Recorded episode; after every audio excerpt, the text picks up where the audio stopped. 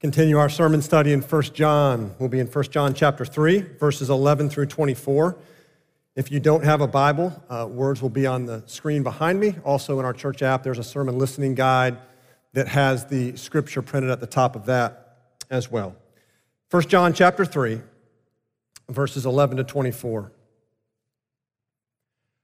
For this is the message that you have heard from the beginning that we should love one another. We should not be like Cain, who was of the evil one and murdered his brother. And why did he murder him? Because his own deeds were evil and his brother's righteous. Do not be surprised, brothers, that the world hates you. We know that we have passed out of death into life because we love the brothers. Whoever does not love abides in death. Everyone who hates his brother is a murderer, and you know that no murderer has eternal life abiding in him. By this we know love, that he laid down his life for us, and we ought to lay down our lives for the brothers. But if anyone has the world's goods and sees his brother in need, yet closes his heart against him, how does God's love abide in him? Little children, let us not love in word or talk, but in deed and in truth. By this we shall know that we are of the truth and reassure our heart before Him. For whenever our heart condemns us, God is greater than our heart, and He knows everything. Beloved, if our heart does not condemn us, we have confidence before God. And whatever we ask, we receive from Him, because we keep His commandments and do what pleases Him. And this is his commandment that we believe in the name of his Son, Jesus Christ, and love one another just as he has commanded us. Whoever keeps his commandments abides in God, and God in him. And by this we know that he abides in us, by the Spirit whom he has given us. Michael Paternity shares this story of visiting his father's ancestral village in Sicily. He says when he was there, every day he would watch this elderly woman with a cane take a long walk down the road, up the hill to a cemetery. And then she would return home. And because of her turtle pace with a cane, it was about a six hour trip from home to the cemetery and back. And he wondered what would inspire a woman, an elderly woman like this, to make this trip every day. Was this a deceased husband? Was it a deceased child? And as he asked the village people, they said, No, it's not that. They said, This woman is consumed by what they called a bitter hatred. Her arch enemy was buried in that cemetery. And she took to every day making sure that she could go up and spit on the grave one last time. Now, I don't know that anybody in here is daily, weekly, maybe even annually going to a seminary. seminary. That's a slip, a poor slip. I did it in the first service too. I don't know what, what, what's going on in my heart. I don't know any of you that go to a cemetery to spit on an enemy's grave. But I do know that all of us can be consumed with bitterness and bitterness towards people who are hard to love. John writes to a church that has split. It's a church of hatred. It's a church of division. It's a church where gossip and slander has happened. There's name calling from both groups. And yet, John doesn't let his readers turn to cynicism or to bitterness. He calls them to love one another even if it means loving the unlovable. and that person who is hard to love. So it begs the question how do you love people who are hard to love? How do you love the unlovable? First, you have to understand the cause of hatred, the cause of not loving people well.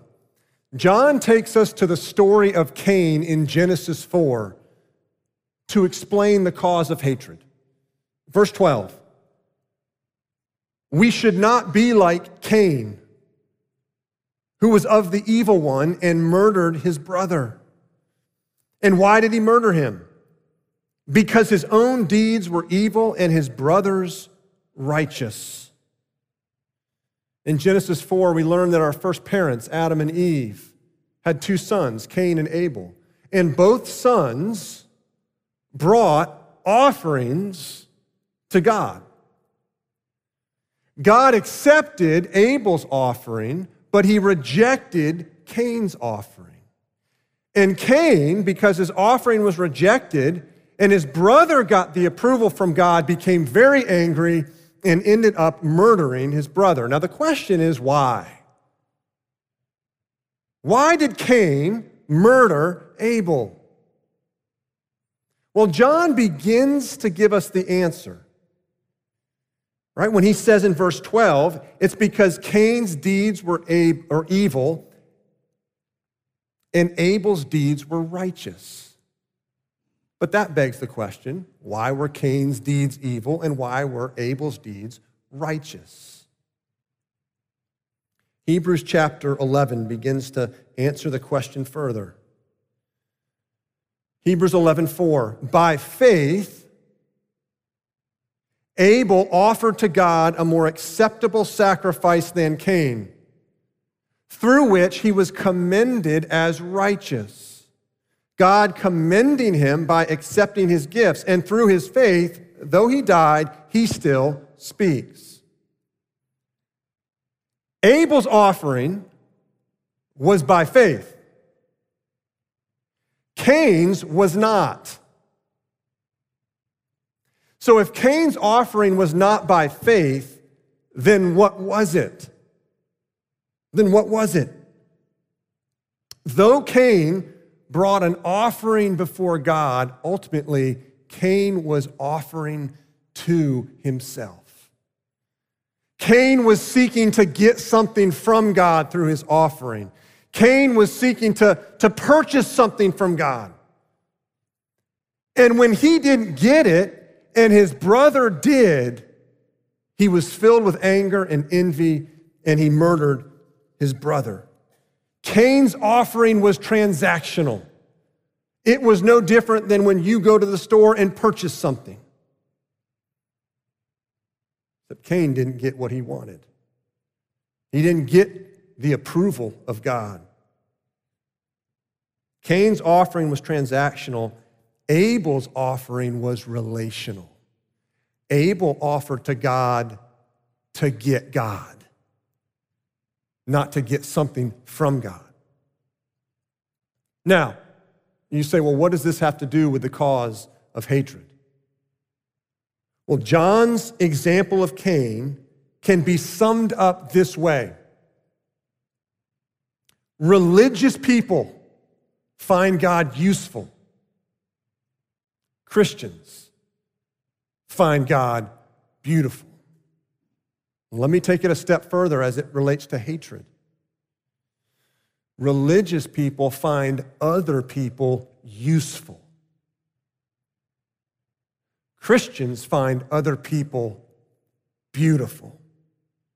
The root cause of hatred is the objectification of people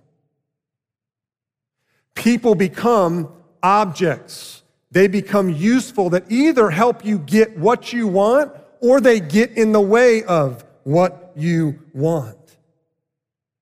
And the objectification of human beings begins with the objectification of God. When you find God useful and not beautiful, you will find people useful, and not beautiful. This explains why there are so many hateful acts throughout the centuries of history in the name of religion. That when you objectify people and they don't give you what you want, then you discard them. When they don't further your agenda, you discard them. John actually uses stronger language than discard. He says you murder them. Verse 15 everyone who hates his brother is a murderer. And you know that no murderer has eternal life abiding in him. Now, so that you don't let yourself off the hook because you've never murdered anyone, let me take you to Jesus' description of murder in Matthew chapter 5, verse 21. You have heard that it was said to those of old, You shall not murder, and whoever murders will be liable to judgment. But I say to you that everyone who is angry with his brother will be liable to judgment. Physical murder is just the sprouting of the seed of anger. So, anger in the heart is a murdering of someone, and it happens in one of two ways. Either you murder people with your thoughts or your words in the form of gossip or slander, or you murder someone by abandoning them in bitter resignation. And both are forms of anger and hatred. And you do that when someone is useful, when you've objectified them. And when by their actions and words they don't get you what you want, then you murder them. Your coworker or your boss is keeping you from getting a promotion. Your child is keeping you from getting rest. Your spouse is keeping you from getting the pleasure and comfort that you want. Your friend is keeping you from an impeccable reputation through their gossip and their slander. Objectification. God is useful, not beautiful. People are useful, but not beautiful. And what happens when you begin to objectify people as you begin to dehumanize them? And that's why John talks about death in this passage. Verse 14 when he says, We know that we have passed out of death into life because we love the brothers. Whoever does not love abides in death. Hatred, the result of objectification, dehumanizes. That's why John says the, the primary evidence or sign of conversion of someone coming to trust in Jesus Christ and to pass from death to life, the primary sign of that is that God is no longer found as useful, God is found as beautiful, and people are no longer found as useful, they're found as beautiful. Husbands, are your wives useful to you? Or are they beautiful to you? Wives, are your husbands useful to you? Or are they beautiful to you? Employers, are your employees useful to you?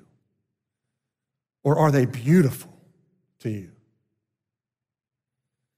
Medical workers, are your patients useful to you? Or are they beautiful to you? Teachers, in the last couple weeks of school, are your students useful to you? Or are they beautiful to you? How do you love people who are hard to love, who are unlovable? First, you understand the cause of hatred. But second, you understand the expression of love. What is the cure for hatred? We're in this heightened cultural moment of division and hatred. But there's nothing new under the sun. We always love to think our cultural moment has never been experienced before, but that's never true.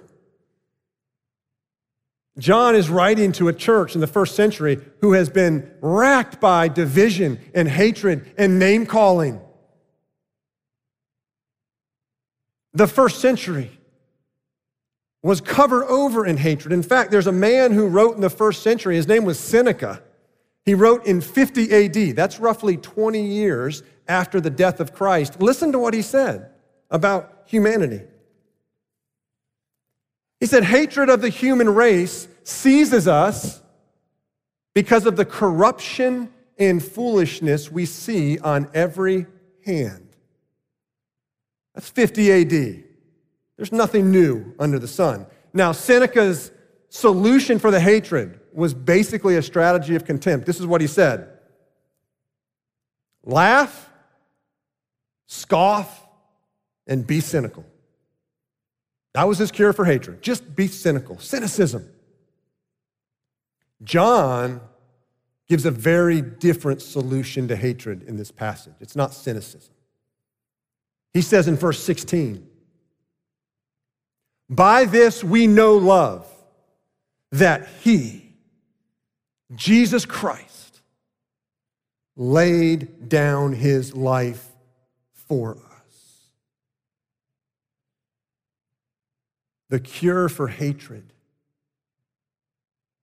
is looking at the death of Jesus Christ and studying it. Looking at the death of Christ and studying it. In verse 16, when it says that by this we know love, we know that's one of eight perfect tense forms of to know in the book of First John. It means a full and settled experiential knowledge of the sacrificial love of Christ. That in his full humanity, Christ was mocked, he was slandered, he was name called, and he was rejected. And how did he respond to the name calling? How did he respond to the mockery? How did he respond to the rejection? With love that cost him his very life. With love. Hatred only intensifies as you look at the person who has kept you from getting what you want. Hatred dissipates when you look at the death of Christ and study it and meditate on it and realize that your offensive sin towards Christ brought the response of love from Christ, a great act of self sacrifice. John defines love in this passage through the death of Christ in a very countercultural way. Love is not a feeling. It's not a feeling. It's accompanied by feelings. But love is not a feeling, it is an act of giving yourself to the good of another. That's what love is. Verse 16, we ought to lay down our lives for our brothers. Verse 17, but if anyone has the world's goods and sees his brother in need, yet closes his heart against him, how does God's love abide in him? Verse 18, little children, let us not love in word or talk, but in deed and in truth. John gets very practical with love here. In our world that talks about love in a, a syrupy or or emotional or romantic or kind of abstract way. John says, no, love is an act of giving yourself to the good of another. Look at what he says. If anyone has the world's goods, that just means if anyone is safe and secure. And you see a brother in need, meaning there's a brother or a sister who is not safe and secure. He says, if you close your heart against that person, meaning if you refuse to experience and understand what they're going through, he says, how does God's love and abide in you. Biblical love is giving up your safety and security to bring safety and security to someone else. Bruce Waltke says it this way The very definition of righteous people, meaning those who have God's love abiding in them, is that they disadvantage themselves to advantage others.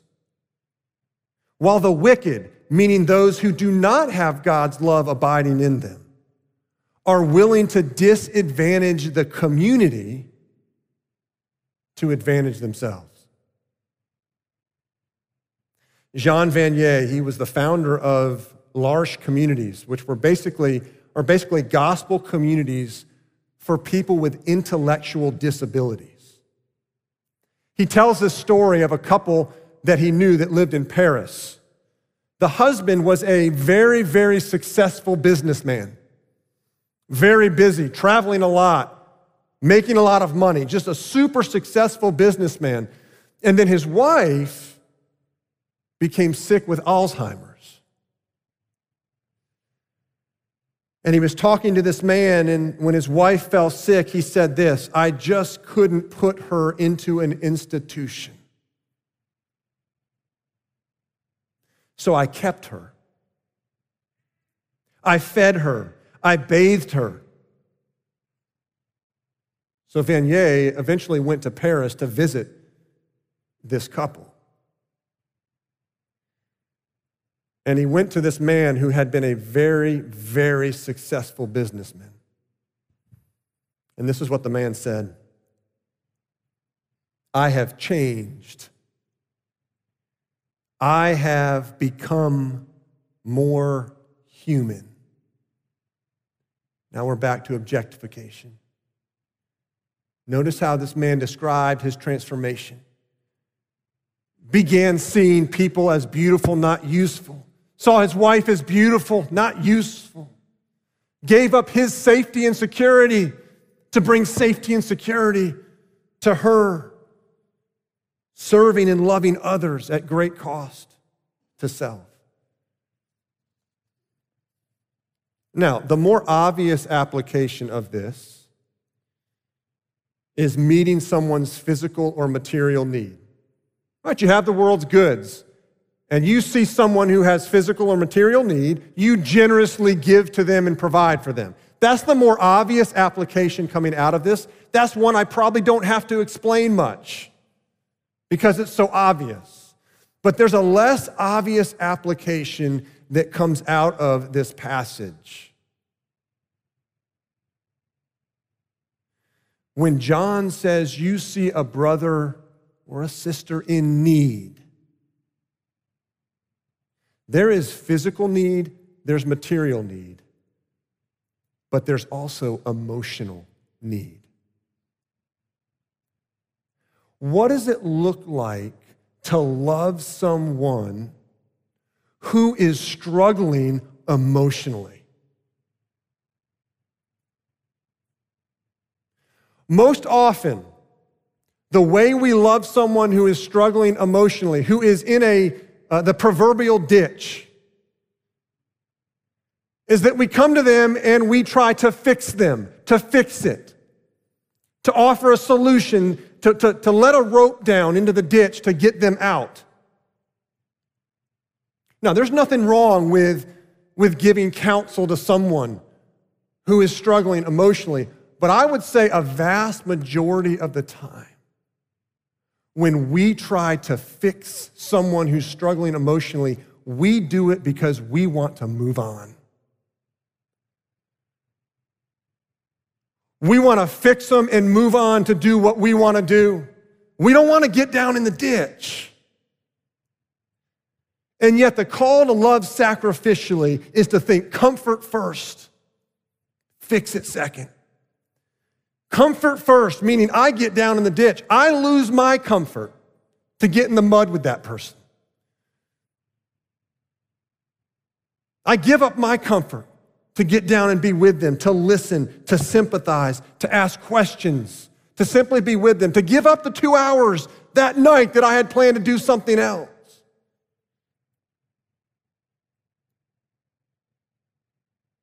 Husbands, what I'm about to say to you, I say first to myself because I'm the chief of sinners in this area. Husbands, quit trying to fix your wives when they are struggling emotionally. Think comfort first. Think comfort first. Get in the ditch with them, get in the mud with them, be with them. That's loving sacrificially. How do you love people who are unlovable or hard to love? First, you understand the cause of hatred. Second, understand the expression of love. But finally, understand the need for assurance. In the wake of this stern command from John against the hypocrisy of a do nothing love, against the uh, indictment to not see people as useful, but to see them as beautiful, John gives some much needed assurance. And you're probably thinking right now, Amen, I need some assurance. Convicted deeply of not loving well, of not loving sacrificially, John says, Let me bring some assurance here. Verse 19. By this, we shall know that we are of the truth and reassure our heart before Him. For whenever our heart condemns us, God is greater than our heart, and He knows everything. John assumes that the people he's writing to, including us today as we read this letter of his, that at this point we are weighed down. Maybe with shame, guilt, over not loving well, not sacrificially loving well, of treating people as objects, as useful and not beautiful, treating God that way. And so he brings this assurance. When your heart condemns you, where do you turn? That's the question. When your heart condemns you, where do you turn? Not inward. You don't start arguing with your heart. Say, no, no, I really did love that person sacrificially. No, I mean, I'm really loving my spouse sacrificially. I'm not, no, you don't argue with your heart or say, well, I know, but man, look at my circumstances. Start offering excuses. It's like the, it's like the courtroom setting. You know, in a courtroom when the prosecuting attorney has a witness on the stand and they start harassing and badgering the witness? What's the opposing attorney say at that point? Objection, Your Honor. And then what does the judge do? He has two choices. He either says, objection overruled, which means prosecuting attorney, keep asking your questions. Witness, you need to answer. Or the judge says, objection sustained, which means prosecuting attorney, quit that line of questioning. Witness, you don't have to answer it. When your heart condemns you like a prosecuting attorney, harassing you. Jesus defends you. And God, so to speak, pounds the gavel and says, Objection sustained. Jesus, at the right hand of God, intercedes for you and reminds you there is no condemnation in Jesus Christ. Yes, there's conviction, but no condemnation. They're very different. Condemnation sends you into a downward spiral of depression. Conviction sends you to repentance and joy to move on. When your heart condemns you, where do you turn? Not inward, but outward and upward to God. God overrules the guilty verdict that your heart hands down. and he reminds you of your verdict, which is innocent because Christ has taken your guilt. And when you turn to God, who is greater than your heart, and I love it when he says he knows all things. God knows everything about your heart. He knows motives in your heart that you may not even be aware of. He knows it all. And he defends you. But you're filled with confidence when you turn to God. Verse 21 Beloved, if our heart does not condemn us, we have confidence before God. Now, where does the confidence come from? Verse 24 Whoever keeps his commandments. Well, what are those? They're defined in verse 23 two commandments believe in the name of his son Jesus Christ and love one another. Whoever keeps his commandments abides in God and God in him. And by this, by trusting in Christ and loving one another, the two commandments again, by this, we know that he abides in us by the Spirit whom he has given us. Jesus Christ dwells in you by the Spirit, overrides the guilty verdict that your heart wants to crush you with, and empowers you to love sacrificially. But How? How does Jesus dwelling in you empower you to disadvantage yourself? Something you would never do in your own strength. Your flesh would never disadvantage yourself. How does Jesus empower you to disadvantage yourself to advantage others? Let me give you two scenarios. I want you to imagine you have a kiddie pool in your backyard. This kiddie pool is full of water up to the top, but the hose is turned off, wrapped up. There's no more water going in this kiddie pool. What you have in there is all you have. Now, how would you play and interact in that pool? You'd, play safe right? Because you know that as, as you splash around and the water exits, there's no more water coming in. That's all you got. Let me give you a second scenario. Imagine that kiddie pool's in your backyard, it's full to the top, and now there's a hose in there turned on, and the hose is running. So the water is just, you know, slowly overfilling, overflowing the edges. How would you play differently in that kiddie pool?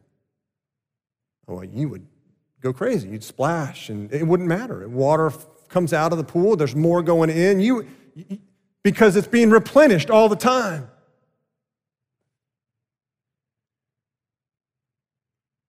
When you are actively and functionally trusting in Jesus Christ, then you are more than willing to lose earthly comfort, to lose earthly goods, to embrace earthly disadvantage because you're confident that Jesus will more than replenish what has been lost. Two questions. Who are the people in your life who are hard to love? Who are the people in your life who are hard to love? Second, what earthly good, what earthly comfort do you need to lose? Or what earthly disadvantage do you need to embrace to love them? Fully confident that Jesus Christ will replenish more than replenish what is lost. Let's pray.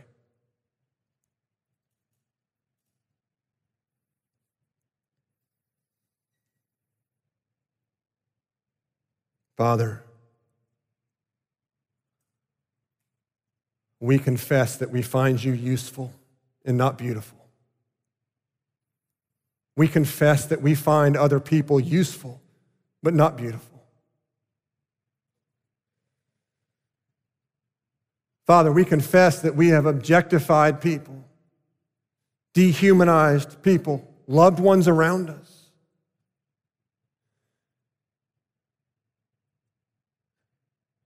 And yet, Father, thank you that you sent your Son to die on the cross, and that by us gazing at the death of Christ and studying it and meditating on it,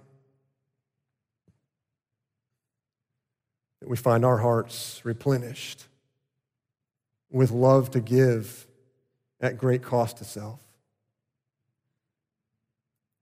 Father, I pray that you would fill us with your love to love those this week in our circles, in our spheres who are hard to love. And when we fail, that you would give us the assurance that you're greater than our hearts, that when our hearts condemn us, that you would remind us there's no condemnation for those in Christ. There's conviction and repentance, but there's joy of moving forward.